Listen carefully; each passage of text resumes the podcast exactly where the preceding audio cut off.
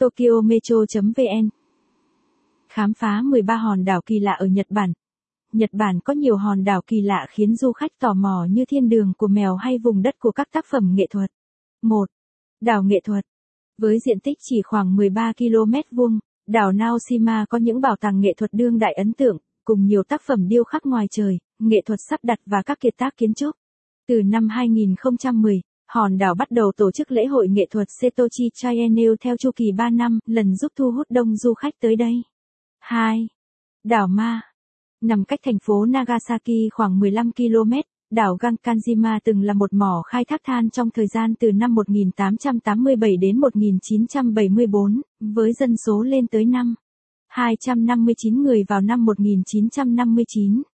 Sau khi sang thay thế than ở Nhật Bản vào những năm 1960, hòn đảo trở nên hoang phế. Một phần của hòn đảo được mở cửa cho du khách tham quan từ năm 2009. 3. Đảo mèo Số lượng mèo trên đảo Tashirojima và Aoshima đã vượt xa số người tại đây. Cư dân địa phương tin rằng, việc cho mèo ăn sẽ mang lại thịnh vượng và may mắn. Đảo Tashirojima thậm chí còn có một ngôi đền mèo Nekojinja và 51 bức tượng đá hình mèo, trong khi chó bị cấm đặt chân lên đảo. 4.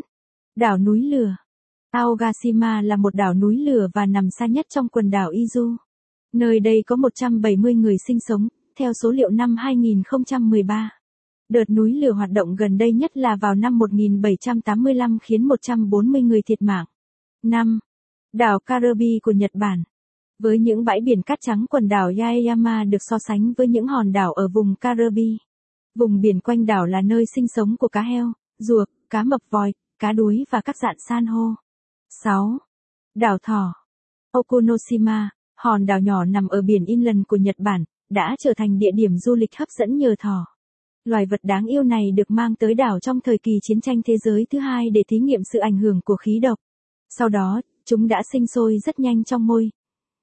Nếu bạn thích bài viết này, vui lòng truy cập trang web tokyometro.vn để đọc tiếp.